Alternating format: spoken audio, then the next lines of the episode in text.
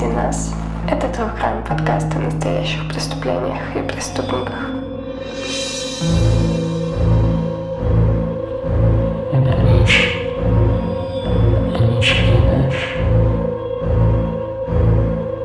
Всем привет!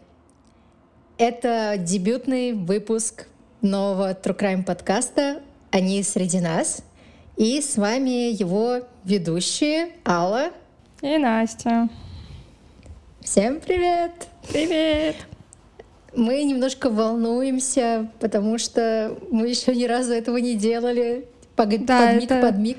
Uh, вторая, вторая попытка перезаписать начало.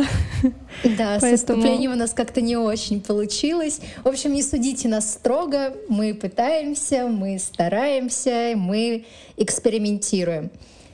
Наверное, немножко расскажем о себе. Да, ты можешь начать. Э, хорошо. Э, собственно, меня зовут Алла. Э, я работаю в грустном IT, и я та самая кринжовая айтишница из Твиттера.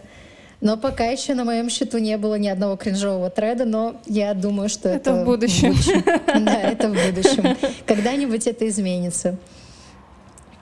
И да, я люблю True Crime, как бы странно это ни звучало. А, ну, я Настя, мне 26 лет. Мы, кстати, обе живем в Москве. А, да. Да, по образованию я политолог, но работаю не политологом.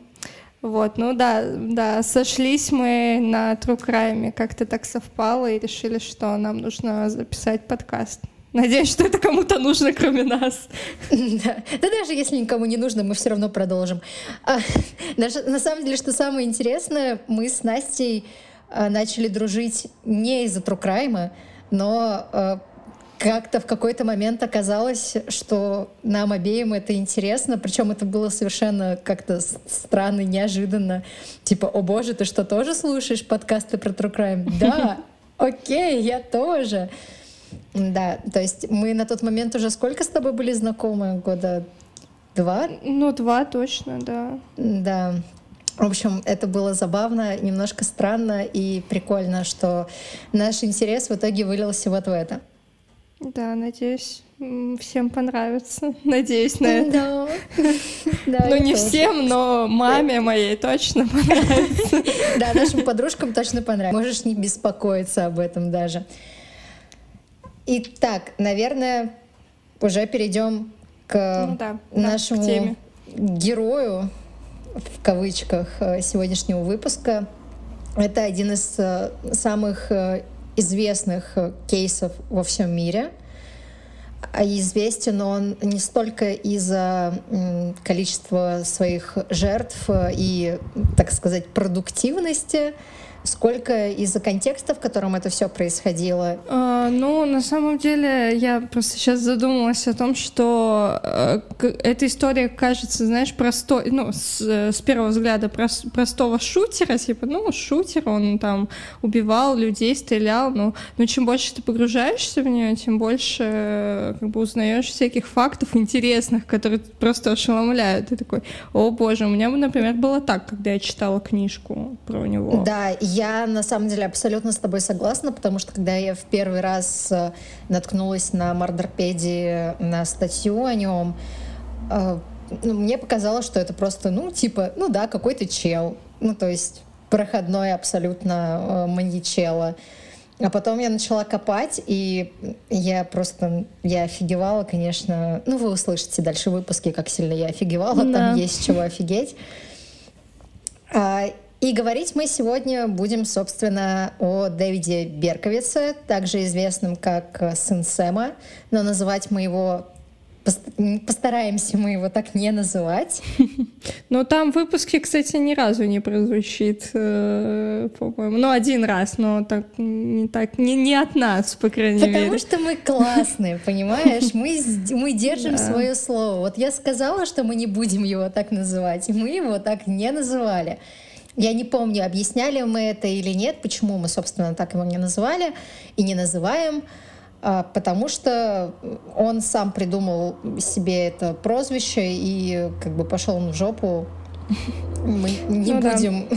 идти у него на поводу и называть его так, как ему того хотелось. И так, как хотелось его больной фантазии. Ну да. В этом ну, подкасте мы будем шутить. Но мы будем шутить, конечно же, не о жертвах и не о преступлениях, потому что не в этом семьях, нет ничего смешного. Да, ни в коем случае. Да. Ни в коем случае. Мы очень сочувствуем семьям, особенно конкретно э, жертвам Берковица, потому что там просто были ужасающие интервью. И я честно скажу, что я над одним из интервью э, я расплакалась.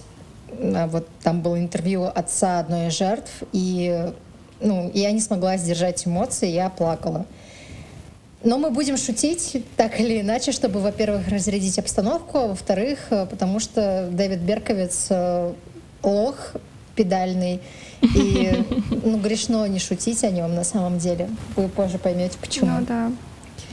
Ну и опять же, это все наши оценочные суждения. Мы не проводим никаких журналистских расследований. Мы берем это все из открытых источников. А, вот, поэтому это все наше личное мнение. Да, все не, так. Никого мы не осуждаем. Осуждаем, но не осуждаем. Да, ни, ну никого, все такое. Мы никого ни, ни к чему не, не призываем. Ни к чему не призываем. Ни к чему вообще. Это все исключительная субъективщина ознакомительный характер это все несет. Все верно, да, все верно. Пожалуйста, не трогайте нас. Пожалуйста, пожалуйста, пожалуйста. Пожалуйста. Да. А, в общем-то, атрибутировано Дэвиду Берковицу шесть жертв. Официально, неофициально, в принципе, тоже. Однако это шесть только погибших жертв. А нападений там было больше. Но, тем не менее, эта цифра не звучит, наверное, как-то ошеломляюще а, в сравнении с а, многими другими кейсами mm-hmm. в Трукрайме. Но э, ошеломительна сама история Берковица и то, как он вообще пришел к тому, чтобы совершать убийство, и что вообще творилось у него в голове, это, конечно, вообще абсолютный... Жуть и мрак. Да, Настя запретила мне ругаться матом в этом да. подкасте, к сожалению. В этом подкасте мне сейчас мы очень не ругаемся матом. Мне сейчас очень хотелось крепкое словцо да. ввести, а, потому что я не знаю, как еще описать вот бурю эмоций и чувств, которые у меня вызывает это дело. Но у нас Настя справится. Настя справляется, когда нужно цензурно... Это когда нужно перевести с русского матерного на русский цензурный. Да, Настя меня спасает. Спасибо, Настя. Вот, ну все, И... я думаю, что тут будет э, основная часть выпуска через музыку. Отбивочка, ну, да. да. Будет отбивочка, это трехчасовая версия. Не, ну трехчасовой не будет.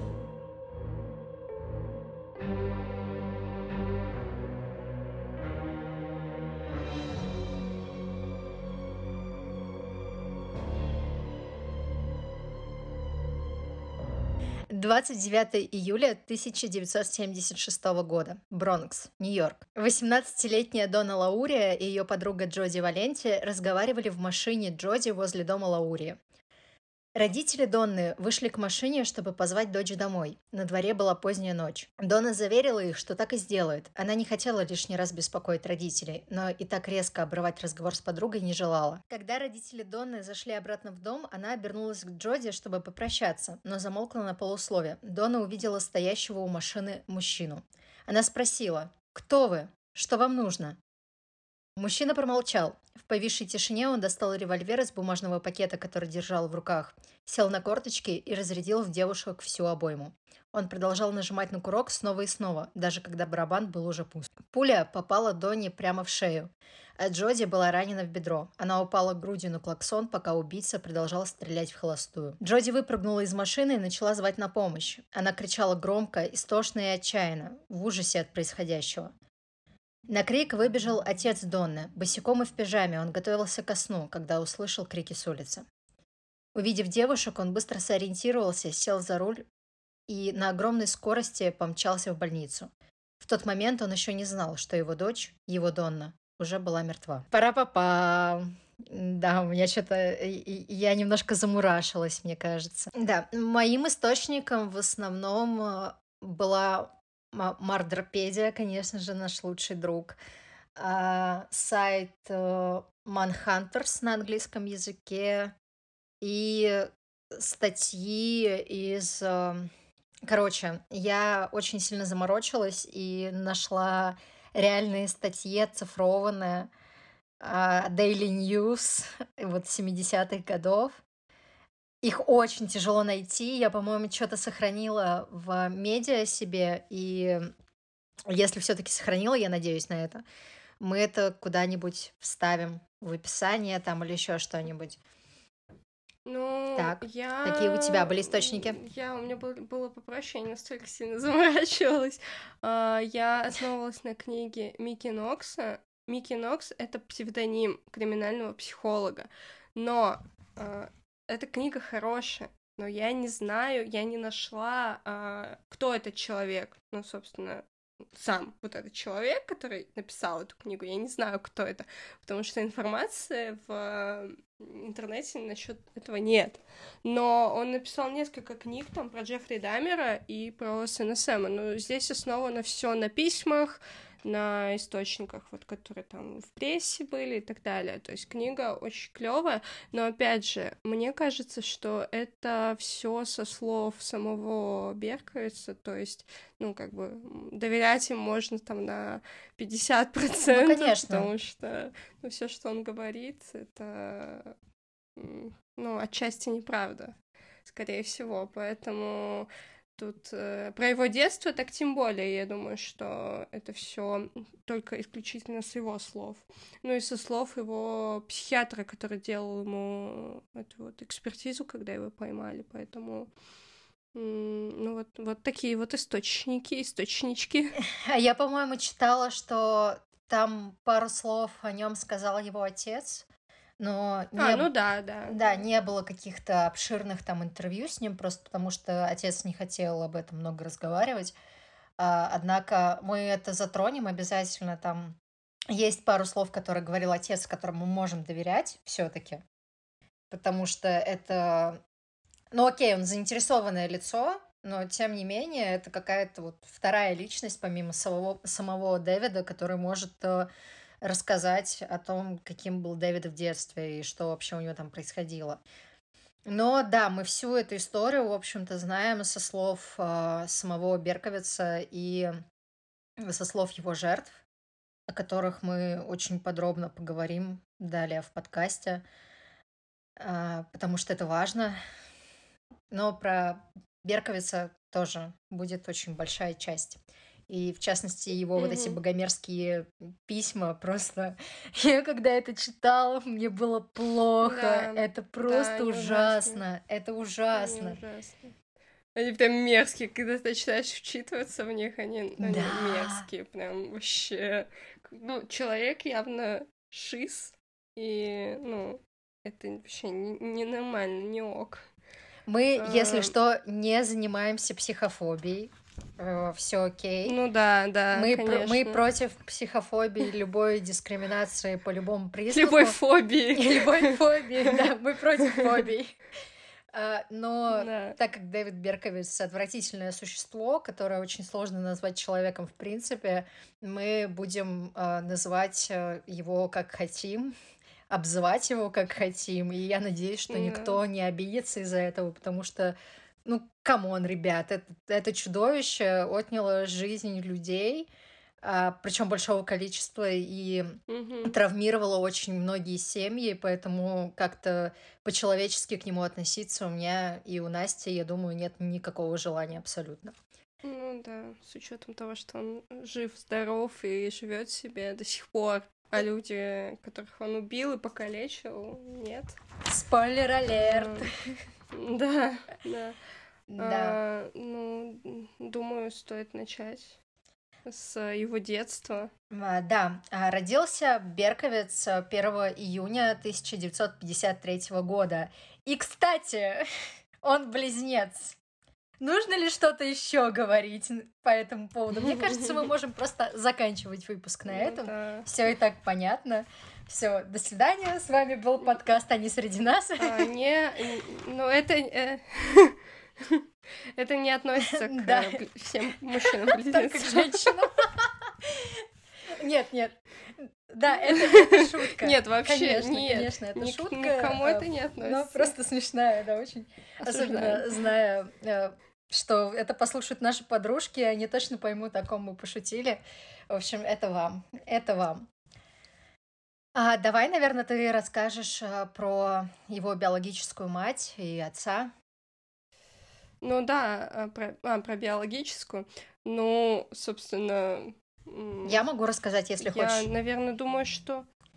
а, я думаю, что я хочу начать именно с его приемных А, родителей, окей, потому хорошо. что... А, ну, да- э, давай, давай я все-таки логично. затрону а, его биологических родителей там немножко. Ну давай, хорошо. Его биологическую мать э, звали Бетти Бродер, а отца Джозеф Кляйнман.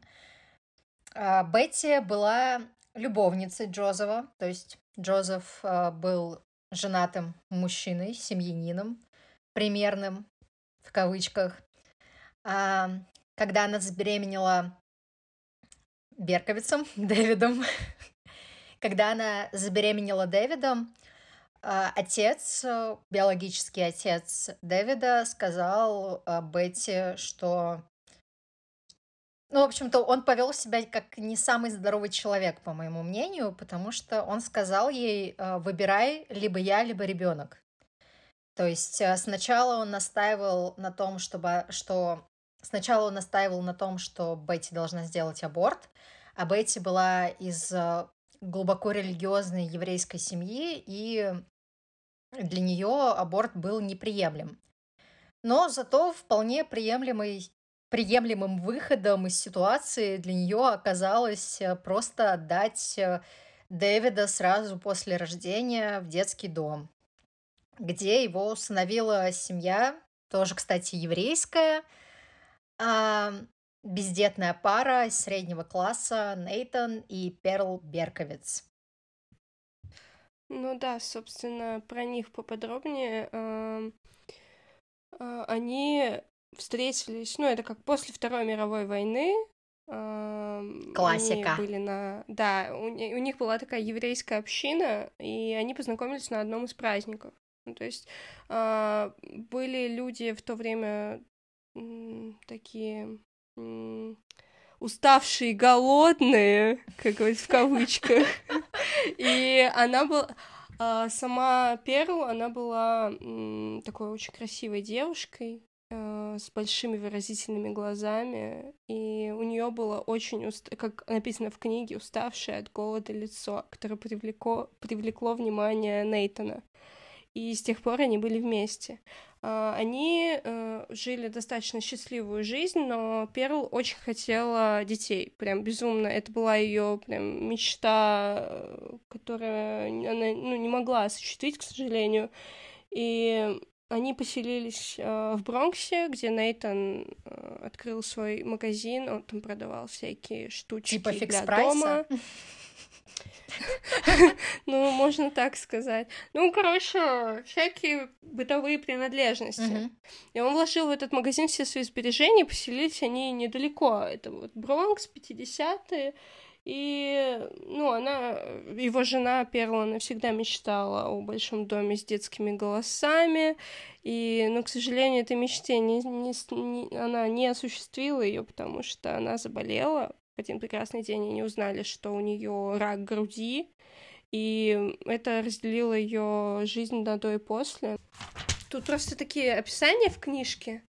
А, Она встретила его Ну, э, драматизированные, понятно, да. Ну да, романтиз- романтизация идет. Ну, как на самом деле там было, мы не знаем, поэтому я хочу просто вычленить э, конкретные какие-то факты. Ну и, собственно, Нейтан начал ее уговаривать э, усыновить ребенка. А проблема была в том, что она хотела именно младенца, она хотела по сути, она хотела сама выносить, но не могла, потому что потом она была на химиотерапии, и ей сделали операцию по удалению груди, и, кстати, после этого она чувствовала себя еще хуже, потому что она перестала чувствовать себя женщиной, не смогла смотреть на себя в зеркало, ей было очень тяжело. И, да, и Нейтан, э, ну, как бы решил, что ну, нужно сделать свою жену счастливой, и тем самым он э, каждый день говорил ей о том, что, ну, наверное, нам нужно все-таки усыновить ребенка. И на одной из э, на одной из бармиц, э, там у кого-то, они же из еврейской, общины, э, туда пришла женщина, активистка. Ну, они обычно появляются на таких праздниках, и она сказала, что вот у нее есть знакомая, которая вот-вот родит, и она дает ребенка, собственно, вы можете забрать его сразу вот. Я, как Вот женщина родила, из еврейской его общины, забрать. подтверждаю, А, что там и- очень часто бывают такие люди. А более того, там, блин, бывают вообще полный разброс. Типа, хочешь стоматолога, приходишь в еврейскую общину, спрашиваешь, а здесь есть стоматологи? И тебе такие, да, есть, вот я там, пять тысяч рублей пломба. И такая, окей, классно, Ну супер, да. я к тебе приду. Ну, то есть там можно найти реально услуги вообще любые. И даже, ну, то есть это история о том, что э, в общину пришла женщина и сказала, что ее знакомая хочет отдать ребенка, она мне не кажется даже дикой, потому что Да. это реально рабочая история. Особенно а, в, я думаю, Бронксе поствоенного времени, где было очень большое количество еврейских беженцев. А, И, в принципе, в Нью-Йорке Мгм, одна из самых больших еврейских общин в мире. А, Так что, несмотря на весь сюр ситуации, Ну да. это так бывает, в общем. Это правда, такое возможно. А, ну, собственно, они согласились, и буквально там через пару недель они уже были у, у двери этого родильного дома. Это родильный дом, я так понимаю, был э, такой, что все дети, которые там рождались, от них либо отказывались, либо они, ну, там, в, в детдома уезжали. Такой он был, не, не очень приятное место. И пожилая мрачная медсестра, как написано в книге, вынесла им э, младенца, который был закутан в какую-то серую тряпку. Э, вот она передала его, и на самом деле, э, так как, ну, собственно, его биологическая мать э, была еврейкой, он был похож на них. Как бы это странно не звучало. Ну, как бы они усыновляли еврейского мальчика. Вот. А, по имени Дэвид. да. И осуждаем. Мы не оскорбляем Никого не оскорбляем, верующих, никого Мы сами верующие. А, Если что, Да. А, Ну и Нейтан сказал, что это их шанс на новую жизнь, и они забрали этого ребенка. А в те года а, был- было достаточно просто ус- усыновить ребенка. Там буквально там несколько бумаг, и там Блин, через пару дней ты можешь нифига, забирать нифига себе повезло. Удобно. Да. А, Ну и через месяц на усыновление документы были уже готовы. А, Биологическая мать назвала его Ричард Дэвид. А, Перл а, и Нейтан хотели сохранить ребенку что-то его настоящее и решили поменять просто местами его имена и назвали ребенка Дэвид Ричард Берковиц. При, с его появлением, появлением младенца, соседи начали так понимающе кивать им, такие, да, у них все хорошо, потому что ну, до этого они переживали, что как-то вот молодая еврейская пара, вот они такие молоденькие, у них все хорошо, а ребеночка-то нет в семье. Вот. часики-то Да. тикают. Ну и бизнес, да, бизнес Нейтана к тому моменту стал процветать, он там добавил сувениры, открытки к своему ассортименту с надписью Нью-Йорк, и все было А немецкие хорошо. овчарки там были? И Были открытки с немецкими овчарками? нет, наверное. Я думаю, что специально по заказу. Дэвида они появятся. С. Нет, там, там будет с немецкой овчаркой. Это позже будет, у меня Ну записано. Да. Ну, единственное, что их пугало на тот момент, это то, что район стал обрастать социальным жильем, и вообще ситуация такая не очень становилась на тот момент. А, поначалу, вот до, до средней школы, все было у них э, достаточно хорошо, они с теплом к нему относились, вообще он радовал их своими успехами, он был достаточно умный мальчик, и там в младшей школе его хвалили, он схватывал там все на лету, и Перл ему помогала там с уроками, и со всей вот этой вот историей. Ну и так как Перл э, совсем недавно перенесла вот э, операции, которые у нее были, операцию, и она э, тяжело это все переживала, она думала, что это изуродовало ее, и она ненавидела буквально там свое отражение в зеркале, я уже говорила об этом. И вот эта маниакальная идея завести ребенка, ну, она никогда ни к чему хорошему не приводит. Вообще любая ну, маниакальная да. идея ни к чему хорошему Логично. не приводит. А, и она думала, что это изменит ее жизнь, но это не изменило ее жизнь. Ну, как бы ребенок был не тот, ну, условно, uh-huh. в кавычках.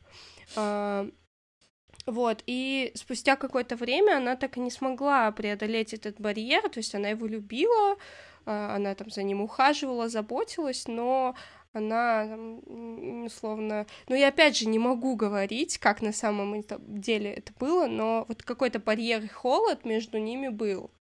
Вот. И Тут дальше, наверное, стоит сказать, что они его вводили, вот, э, так как они были в еврейской общине, они водили его постоянно на все эти праздники, Синагогу, собрания да. и так далее. Ему, да, ему это не очень нравилось, он не понимал, зачем это нужно, потому что родители не объясняли ему. А мать ему говорила, сейчас я даже зачитаю, что что-то она ему говорила про Бога, что ты как бы обязан, обязан, как бы вера дается тебе при рождении, и как бы ты ее не выбираешь, вот ты должен ходить с нами э, в синагогу. Вот. Прошу а, прощения. А, и Звучит вот как вот... что-то не да. очень. Мне кажется, э, такое, ну, такое говорят да, с Богом, она... а не иудеям. ну да. Вот. Ну, э, все вот эти походы, э, так как там было очень много людей, э, много людей, которые... Ну, они не осуждали, э, господи, Перл и Нейтана за усыновление его, но все равно э, люди шептались и э, обсуждали и сплетничали о том, что вот он усыновленный и так далее. А дети, которые этих родителей, они это слышали и у Дэвида начались проблемы, он э, просто не вписывался в компании детей, которые там взбивались в кучки, э, играли и так далее, они, э, ну, он, они как бы не говорили о том, что вот ты какой-то не такой, но mm-hmm. намекали ему всеми способами, а он это ощущал. И вот это чувство, что ты какой-то не такой, а, оно в нем зарождалось. И в один прекрасный момент а, на какой-то из барбиц а, мальчик то ли оттолкнул его, его то ли как-то так. И у них случилась драка, и прозвучала фраза, ну ты же усыновленный. И Дэвид пришел вечером к родителям своим и спросил, я что, усыновленный? Это какая-то болезнь? А, вот. И это было ему вот 7 лет. А, в 7 лет он узнал, что он усыновленный. Опять же, родители ему не объяснили особо, что это такое, и как-то... И он начал жить с этим э, чувством вины, э, которое в нем э, росло, и вот его цитата как раз-таки узнав об усыновлении... А, нет, извини, извиняюсь, извиняюсь. Это цитата психиатра, который с ним беседовал, узнав об усыновлении, он почувствовал себя фальшивым. Сначала разозлился, а потом стал обладателем постоянно растущего чувства вины, которое ничем не загладит. Вот, с тех пор, как э, Дэвид э, узнал о значении слова усыновленный, он стал чувствовать себя чужим в этой семье. И когда Нейтан и Перл э, обсуждали какие-то семейные дела, он уже э, перестал э, интересоваться этим, он перестал там встревать разговоры, он э, понимал, что, ну, а см- смысл в этом, типа, я усыновленный, я недостоин ничего. Жесть. А, Но тут, тут да, еще, и... вот а, я во многих источниках видела такую фразу, что а, он, у него было нормальное детство, что он из нормальной семьи. И на самом деле, с одной стороны, ну да, то есть у него там не было какого-то насилия постоянного, повторяющегося или даже однократного. Мгм, мгм. А, у него не было а, побоев, у него там не было какого-то полного неадеквата, но тем не менее атмосфера в семье все равно была не очень здоровой для ребенка. Ну, то есть э, а, тот факт, что Ну его да. родители ему ничего не объясняли, а, ни об усыновлении, а, ни о раке Перл, ни о чем вообще. Ну, то есть они просто не коммуницировали с ним. А, Он вот зародил какое-то отчуждение в Дэвиде. Но, однако, здесь опять же оговорка, что, блин, у, у многих детей, там я в том числе, а, сложное детство. Это не значит, что они там пойдут э, расстреливать других людей. То есть не все люди со сложным детством становятся серийными убийцами. Ой, у меня там Джем проснулась, извините. Моя собака. Вот, не все а, люди со сложным детством становятся серийными убийцами, и не все становятся просто жестокими людьми. И, ну, в общем, вины э, как таковой родителей, она есть, наверное, но в меньшей степени. То есть нельзя сказать, что Дэвид Берковиц там продукт э, своей среды, в которой он рос, в которой он жил. Потому что мы там позже увидим, что очень многие э, его мысли и чувства, они абсолютно иррациональны и не относятся к реальности. В э, младшей школе. Младшая школа, я не знаю, кстати, как называется у них. Ну, типа, у нас садик. Это, у них, наверное, э, pre-elementary. Ну, не суть. А, Ну, типа, у них есть с- Ну, э, наверное, school, middle school и high school. Это, наверное, м, pre-elementary. да. Ну да, это младшие тогда, классы, наверное. типа там первые, условно, вторые. А, Перл с ним занималась, помогала ему делать там домашние задания, всякие поделки, туда-сюда. С началом средней школы она стала все меньше интересоваться его делами. А, Ну и считается, что когда ребенок идет в среднюю школу, родители ему не должны помогать. Ну, логично. Вот. Он неплохо достаточно учился и э, был молчаливым, неповоротливым, но его там никто не обижал. Ну, просто у него не было там компании детей, он не завел себе друзей. Ну, Нормально. Нормально. Ну да, он был, Нормально. он был крупнее ребят Нормально. его возраста и всегда считал себя менее Да. привлекательным, чем остальные. Это потом а, сыграет с ним злую шутку на Ну самом да. деле. И не только с ним, к сожалению. Ну, он потом пошел э, в бейсбол, и его приняли в бейсбольную команду. Он там занимался, и у него все хорошо получалось достаточно. да, он там быстро даже бегал. неплохо Да. играл. А, Мгм. Вот. И, но ему от всего этого легче не становилось, потому что как бы, друзей у него не было особо близких, и он переживал все равно по этому поводу, как любой ребенок, мне кажется, в этом возрасте. А, Блин, звучит как мое детство. Просто. ну, наверное, не знаю. Вот, и он, вот это чувство, что он лишний, оно подкреплялось вот этими действиями детей других, и он уже в это время начал думать, что как только он уходит, а, все обсуждают его. Вот. Жесть. Вот он тревожник, Да. конечно. Чел, Ну, Да, расслабься. потому что он там усыновленный, он не такой, он э, вообще ничего не достоин и так далее.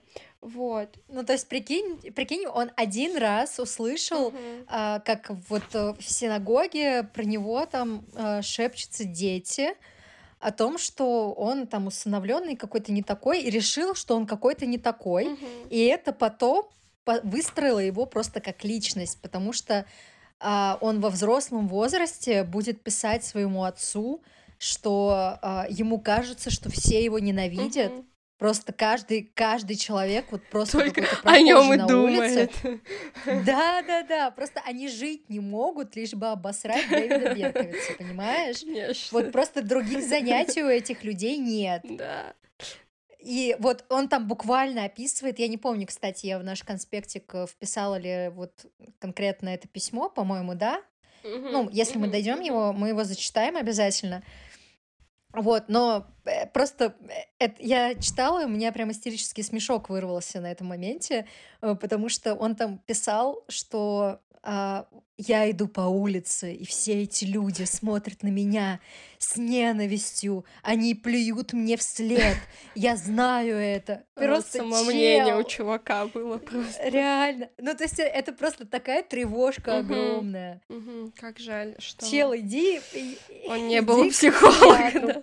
Да, да, да. В лес, сходи к врачу, тебе помогут. Ну да. Да, уже поздно такое говорить, А, конечно. Ну, у него, так как родители особо не обращали на него внимания, ну, чтобы привлечь какое-то внимание, как-то себя развлечь, он э, в шестом классе, у них началась химия, и он начал...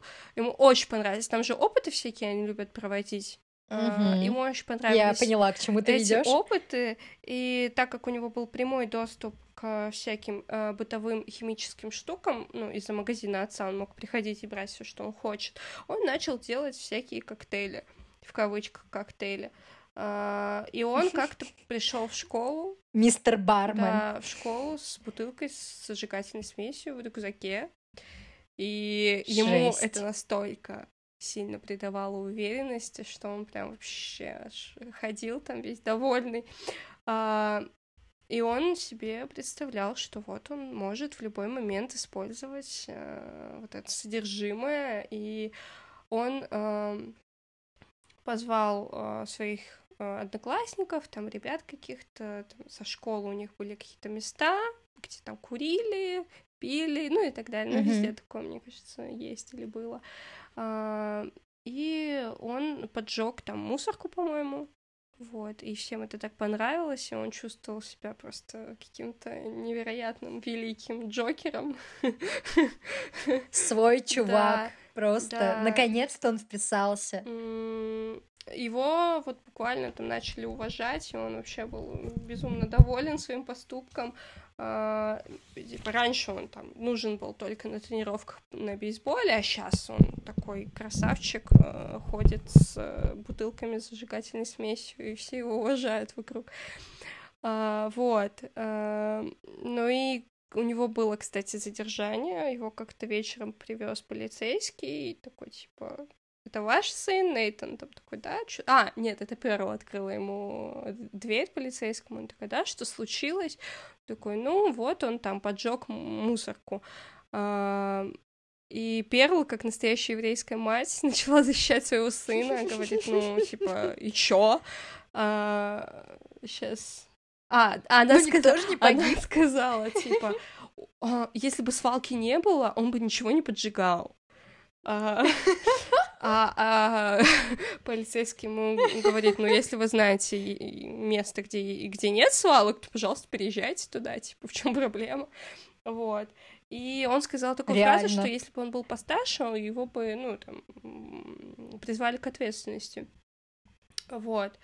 И тут наступает время его бармицы, вот, и он, так как у него не было друзей, а, но у него был один друг, Крис, Крис Палмер, он, кстати, фигурировал в его жизни достаточно много, ну, потом впоследствии, Ам, и он очень хотел, чтобы тот пришел на его бармицу, но Перл не разрешила. Она сказала, что на ней должны присутствовать только а, близкие люди, то есть евреи. Он не еврей, ей не разрешают тебе его приглашать. То есть она тоже Это, такая- кстати, бред. она тоже... Это ну, бред Ну, она полный. такая стерва была явно. Ну, она уже к тому времени плохо себя чувствовала, поэтому можно понять ее раздражение и так далее, потому что на следующий день после бармицвы она попала в больницу и больше оттуда не вышла. Вот. А, то есть это уже был 67-й год? Или А, 65-й это? Четвертый, шестьдесят четвертый. 64-й. Да. Да, а, в 65 году а, у Перл был первый рецидив рака груди. А, Дэвид не знал о том, что Перл страдала от рака. И Нейтан а, очень мало говорил со своим сыном о прогнозах, вообще, в Мгм. принципе, болезни матери, о том, что происходило. Ну и логично, что Дэвиду было от этого как бы совершенно не окей. А Он переживал, потому что так или иначе он любил свою мать, и Ну, ну, конечно. для него это было конечно, большим, большим потрясением. Конечно. И вот э, в 1967 году э, у Перл случился еще один рецидив. Ей стало еще хуже, и Дэвиду было 14, и Мгм. э, Перл в это время умерла. И Мгм. по словам самого Дэвида, он был совершенно опустошен этим событием. Мгм. И когда он говорил в интервью, что когда его мать умерла, э, для него будто бы мир перестал существовать, Мгм. потому что весь его мир крутился вокруг его Ну, матери. и, кстати говоря, потом, впоследствии, когда он станет взрослым, он э, ходил на кладбище, и он разговаривал с ней, и он очень часто, типа, это, она была единственным его другом в тот момент, и когда он был на кладбище, фан-факт, он ходил, э, он смотрел всегда, там появлялись новые могилы, если это были могилы молодых девушек, он э, смотрел на них и говорил, ну вот, ты красивая, ты, типа, заслужила, типа, пожила, Да твою мать, что у, не- что у него за повернутость на Типа- красоте? Он причем, вот если посмотреть на его фотки, он абсолютно норм мужик. Да, и он в детстве Ну, то есть он не урод да, какой-то. Он не урод, ну, Он не такой. урод, он нич- ничего там. Ну да, он, он симпатичный еврейский мальчик. Ну, да. Ну, то есть, если бы я увидела его на улице, я бы подумала, «М, ты прикольно выглядишь. Ну, то есть, я бы на него не запала, конечно, но, блин, он был симпатичным чуваком, объективно. Ну, Ну, то да, есть, э, да. наверняка там нашлась бы женщина, если бы он был, блин, нормально себя с женщинами вел, э, то нашлась бы женщина, которая бы ответила ему взаимностью и с которой у них да. там, возможно, что-то получилось бы. Но, увы, Дэвид был вот таким, каким он был. А, да, после смерти матери Дэвид стал хуже учиться, Но они хуже. еще там э, очень важно, э, они переехали, переехали в новый район, который построился. Они планировали этот переезд еще когда ну, была жива Перл, и они думали, что это будет их новая жизнь, и они, э, ну, они переезжали уже с отцом, то есть отец, который был ну, там, в, в горе безумном и оплакивал мать, они переезжали уже вдвоем, и там, по-моему, была трехкомнатная квартира, ну что-то такое, большое жилье. Пятикомнатная. Да. Я, я читала Ну да, ну, В- да. Это тоже в Бронксе было, да, это вот новый район Ку-. Куб-Сити. А, Кстати, ну, он, он существует до сих пор. Это гигантский просто район. Я смотрела, как он выглядит сейчас. А, Очень похож на панельные дома в каком-нибудь там Марьино, условно, Москвы. Да, но тогда считалось, что это это, круто, типа комфорт-класс, да, Да. то есть это, ну, не элита, не Ну да. премиум-класс, а, Средний но класс, это да. комфорт-класс. Ну, считалось, Да, но как, э, получилось все не так, как они хотели, потому что бедность, она все таки развивалась в те годы, и поэтому там так получилось, что смешение разных культур там были и афроамериканцы, и еще какие-то люди, и еврейские общины, ну, там все перемешалось, и это э, Мгм. ну, при- привело к не очень хорошему э, результату. И его отец отправил в другую школу, э, в старшую, в старшую школу он пошел в другую. И в эту школу ходили дети э, из благополучных семей. Ну, он как бы тоже был из благополучной семьи, но там были Ну они... да, у них там средний класс. Они были, ну, чуть побогаче. Они там приезжали на машинах, там ходили в каких-то модных одеждах, э, модных нарядиках, и у них там были интересы. И он опять себя почувствовал в этот момент э, Ну понятно. лишним. Опять привет сказал его Да, комплекс неполноценности, комплекс я недостаточно красивый Ну да. для всех этих cool kids. Ам, Да, и он был такой там в сером рваном свитере, и он такой несчастный. А, ну... О боже мой, у моего отца не хватает э, денег на рубашку от Армани. Ну да, что Или от кого там, от Гуччи. Недавно подкаст слушала об этом маньяке, очень смеялась. Неважно. Uh, ну вот, он чувствовал себя лишним, ему становилось тошно всякий раз, когда он слышит там очередную... А, э, это тот, те, те времена, когда появились всякие э, движения, ну, хиппи уже существовали, хиппи? да, ну, хиппи, это да. вот там э, движение за права темнокожих и все такое, и а в этой школе были в основном белые, кстати говоря белые э, эти люди, э, и они вот э, как раз-таки там условно высказывались за права темнокожих, и он такой, типа, так вот съездите там на соседнюю улицу, посмотрите, как живут темнокожие, что вы тут, типа, э, выступаете. Ну, блин, а в чем он не прав? В чем он не ну, прав? да, вот не, реально? ну по факту, да, тут он прав. Ну, то есть в плане, что когда там привилегированный класс э, говорит о том, что, ой, блин, вот такие Ну там, да, непривилегированные да, люди, да. бедные. А, ну так сходи, помоги. Да. Что там вот раскидываться этими словами?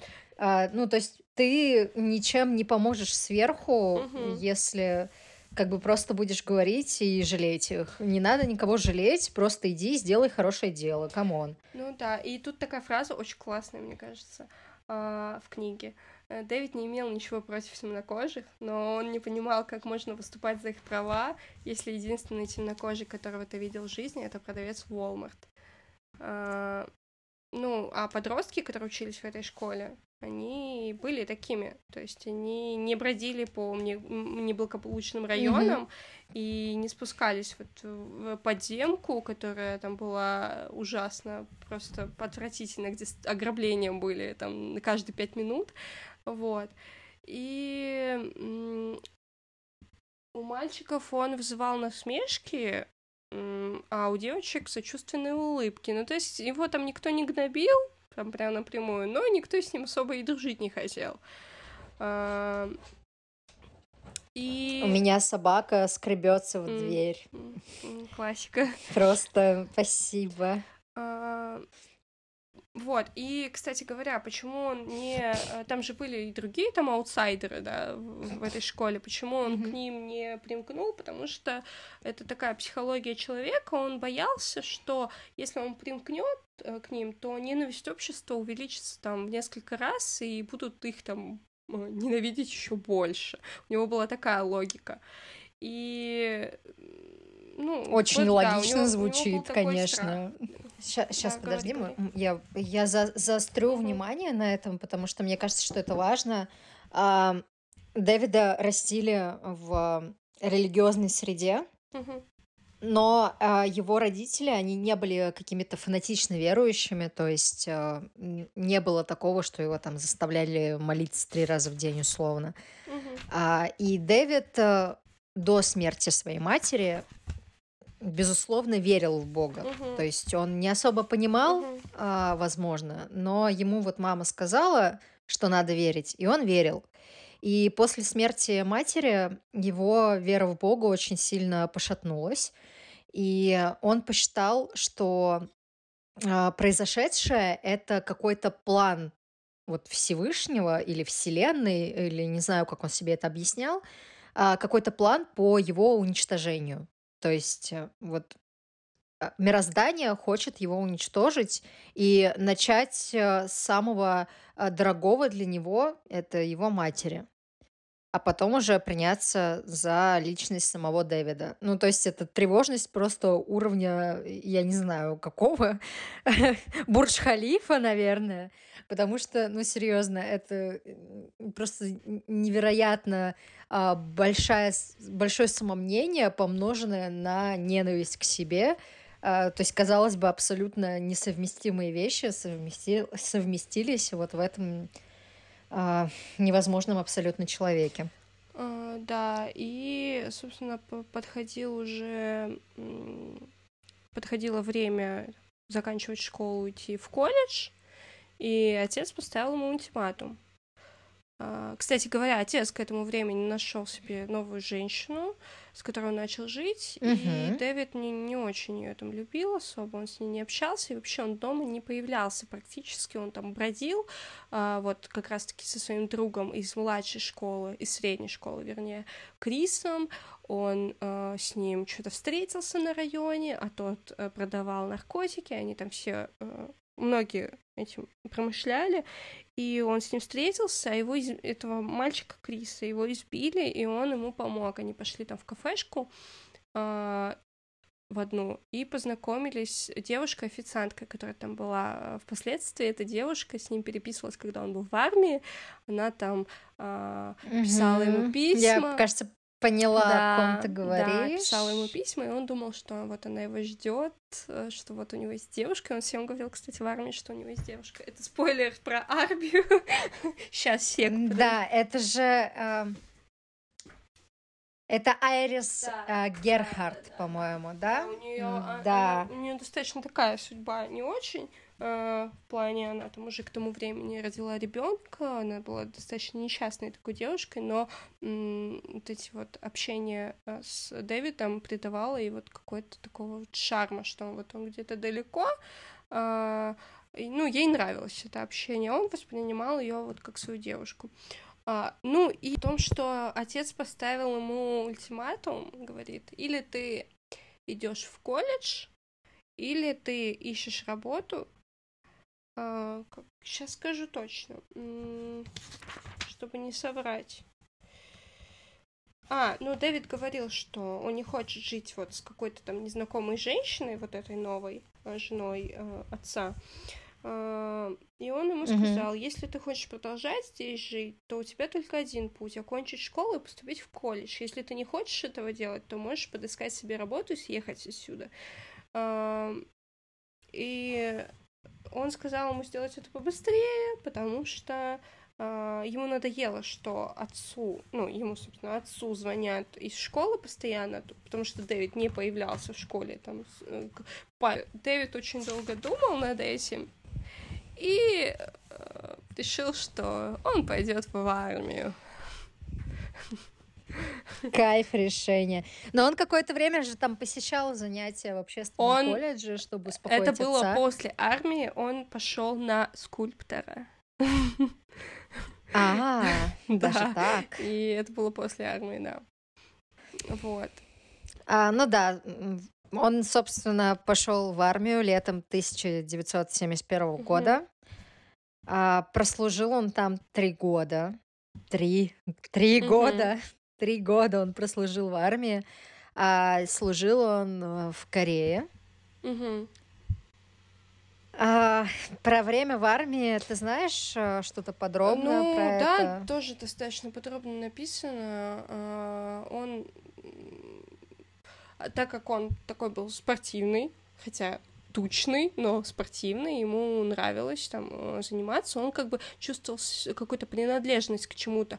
И к этому времени он уже был э, патриотом. То есть он действительно э, верил там вот, э- вот в эти штуки. Дядя Сэм, который будет доволен, э, ну, понимаешь, что это пропаганда э, того времени, э, так как была война во Вьетнаме, и... э, Да, это антикоммунистическая да, да, да. пропаганда еще в том числе, потому что шла холодная война с Советским Союзом.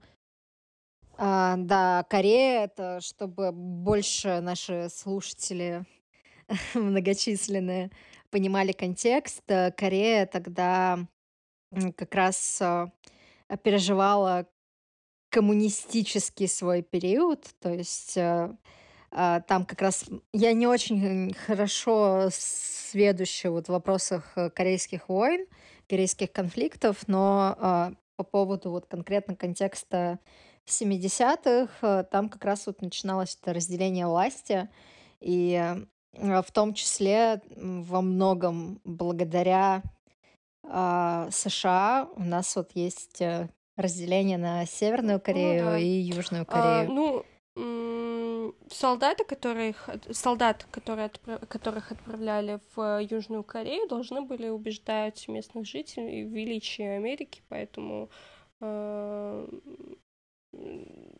как бы их туда и отправляли. Он э, в армии, там, он был э, спортивный в плане не то, что он там бегал марафоны, а он был достаточно то точный стрелок и успешный, и ему mm-hmm. это очень нравилось. Mm-hmm. Э, и их там учили всяким приемам, там, как блокировать удары, э, как орудовать ножом и все такое. Ему это все очень нравилось, у него это все получалось, занятия по стрельбе и так далее. А, ну и навыки боя, кстати, ножевого и рукопашного. А, но, несмотря на все, ему, кстати, получалось а, получалось получать.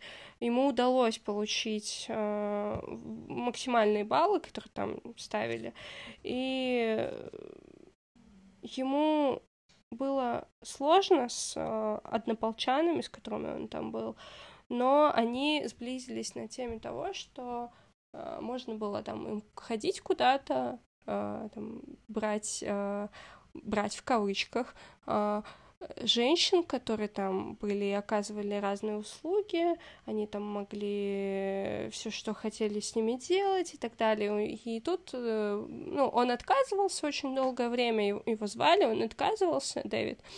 И он говорил, что у него есть девушка, с которой он переписывается, это как раз вот та Айрис. Айрис, да. А, да. Ну и в какой-то момент он решил, что почему нет, пойду-ка я. И так у него случился первый сексуальный опыт с женщиной,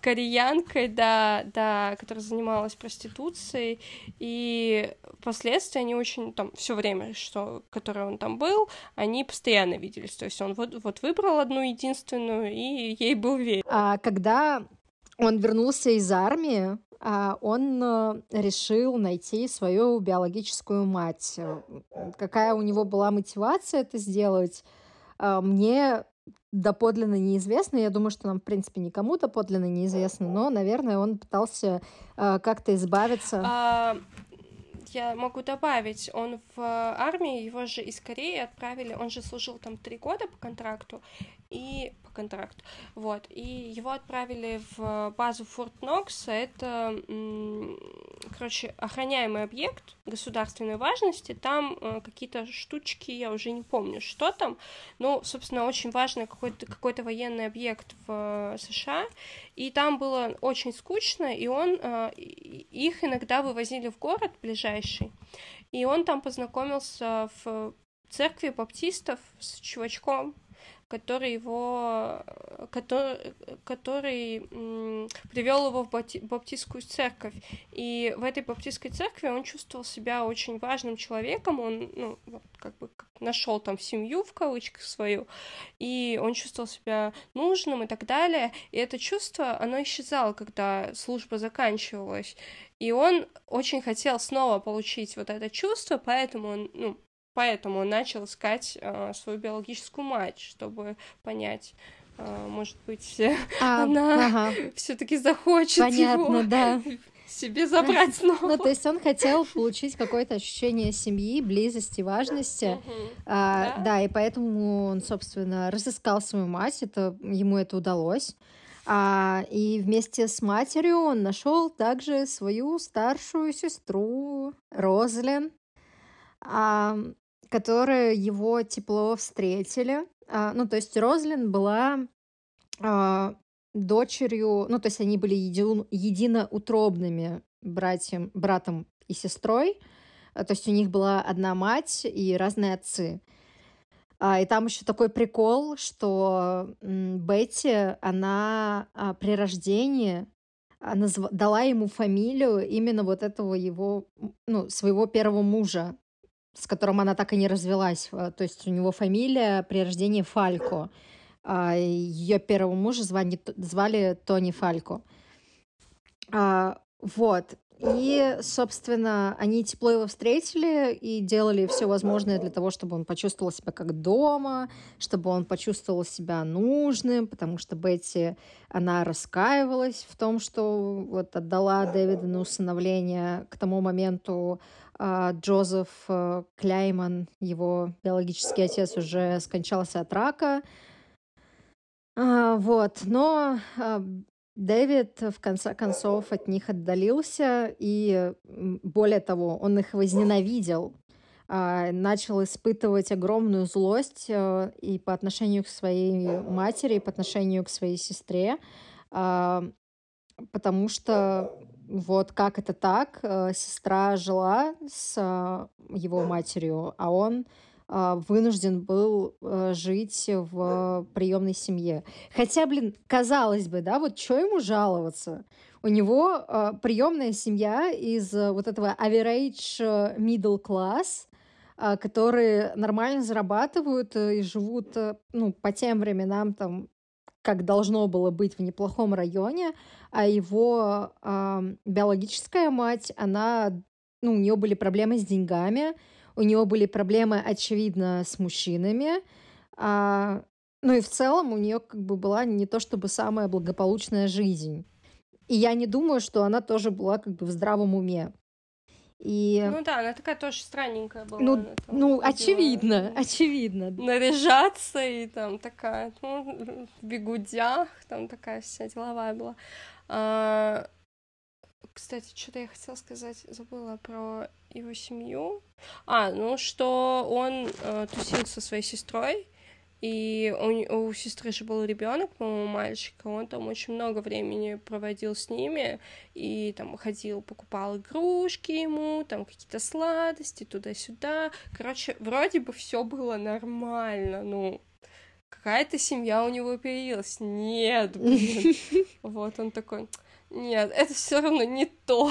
Господи. Ну, да, и он переехал, снял себе квартиру, и он устроился, по-моему, уже к этому моменту он устроился на работу. Ему было вот 24 года, 23.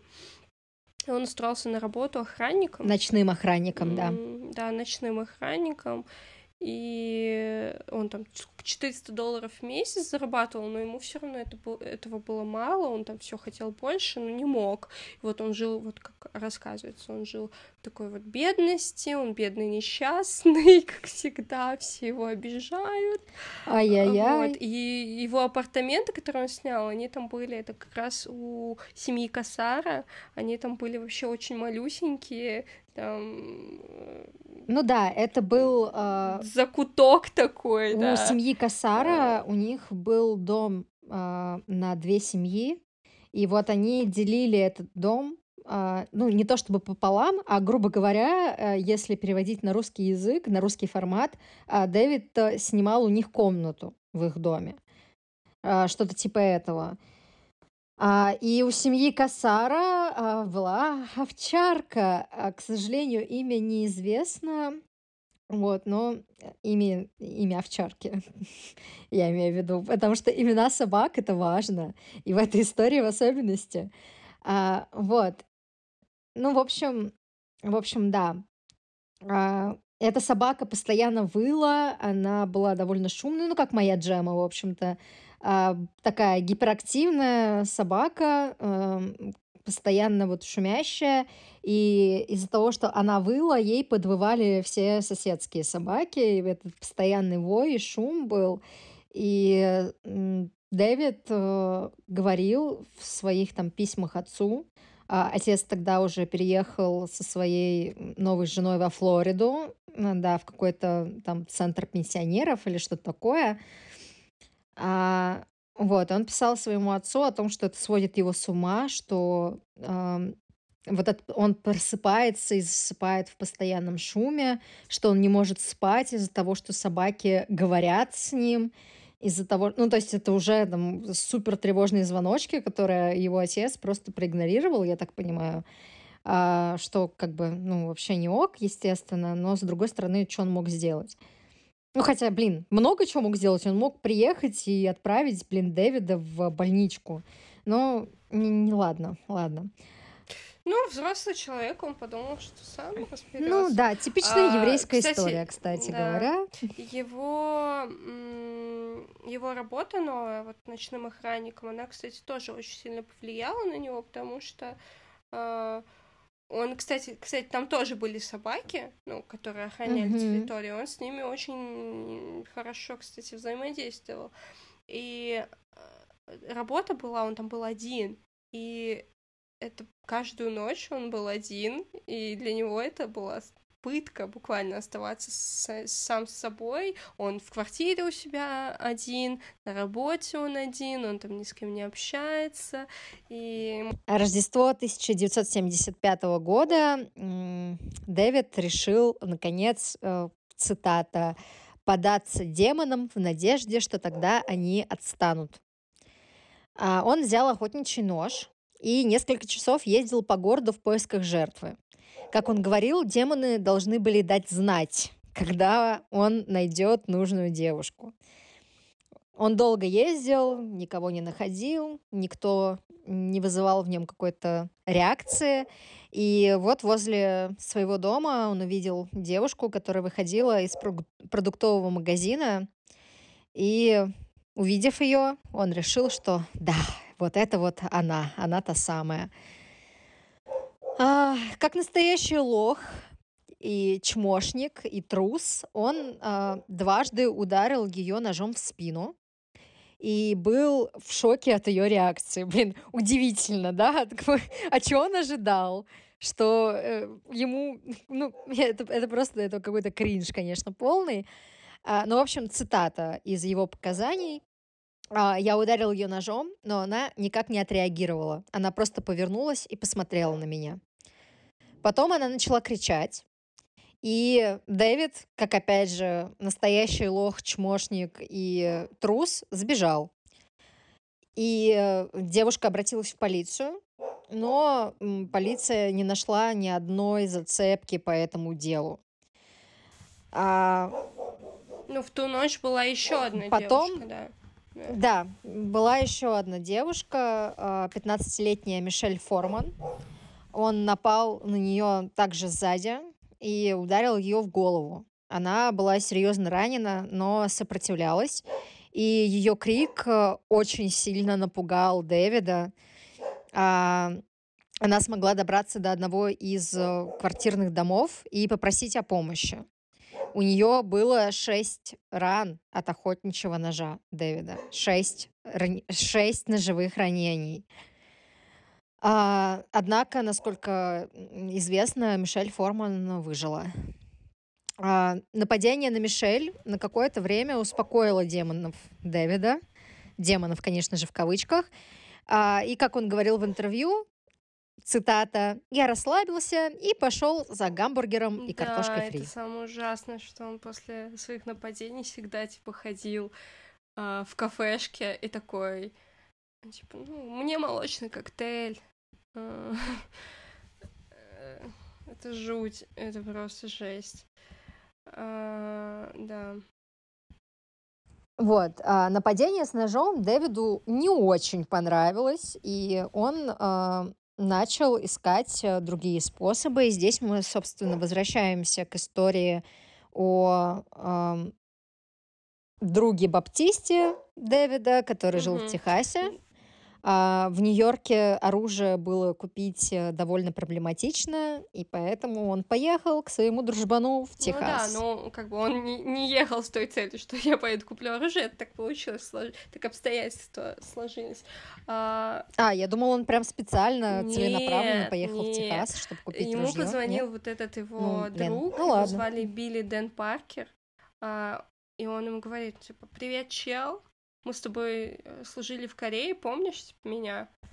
А, а тот э, в это время строил пуленепробиваемую бетонную стену у себя в, в комнате. О, Он же начал э, отгораживаться от мира, и...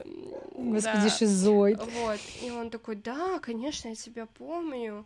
А, И он такой говорит, ну чё ты, типа, я вот женился, приезжай ко мне. э, как у тебя дела, там все дела. Э, и, и Дэвид такой, хм, ну это неплохая идея, наверное. Еще раз всем привет, всем здравствуйте.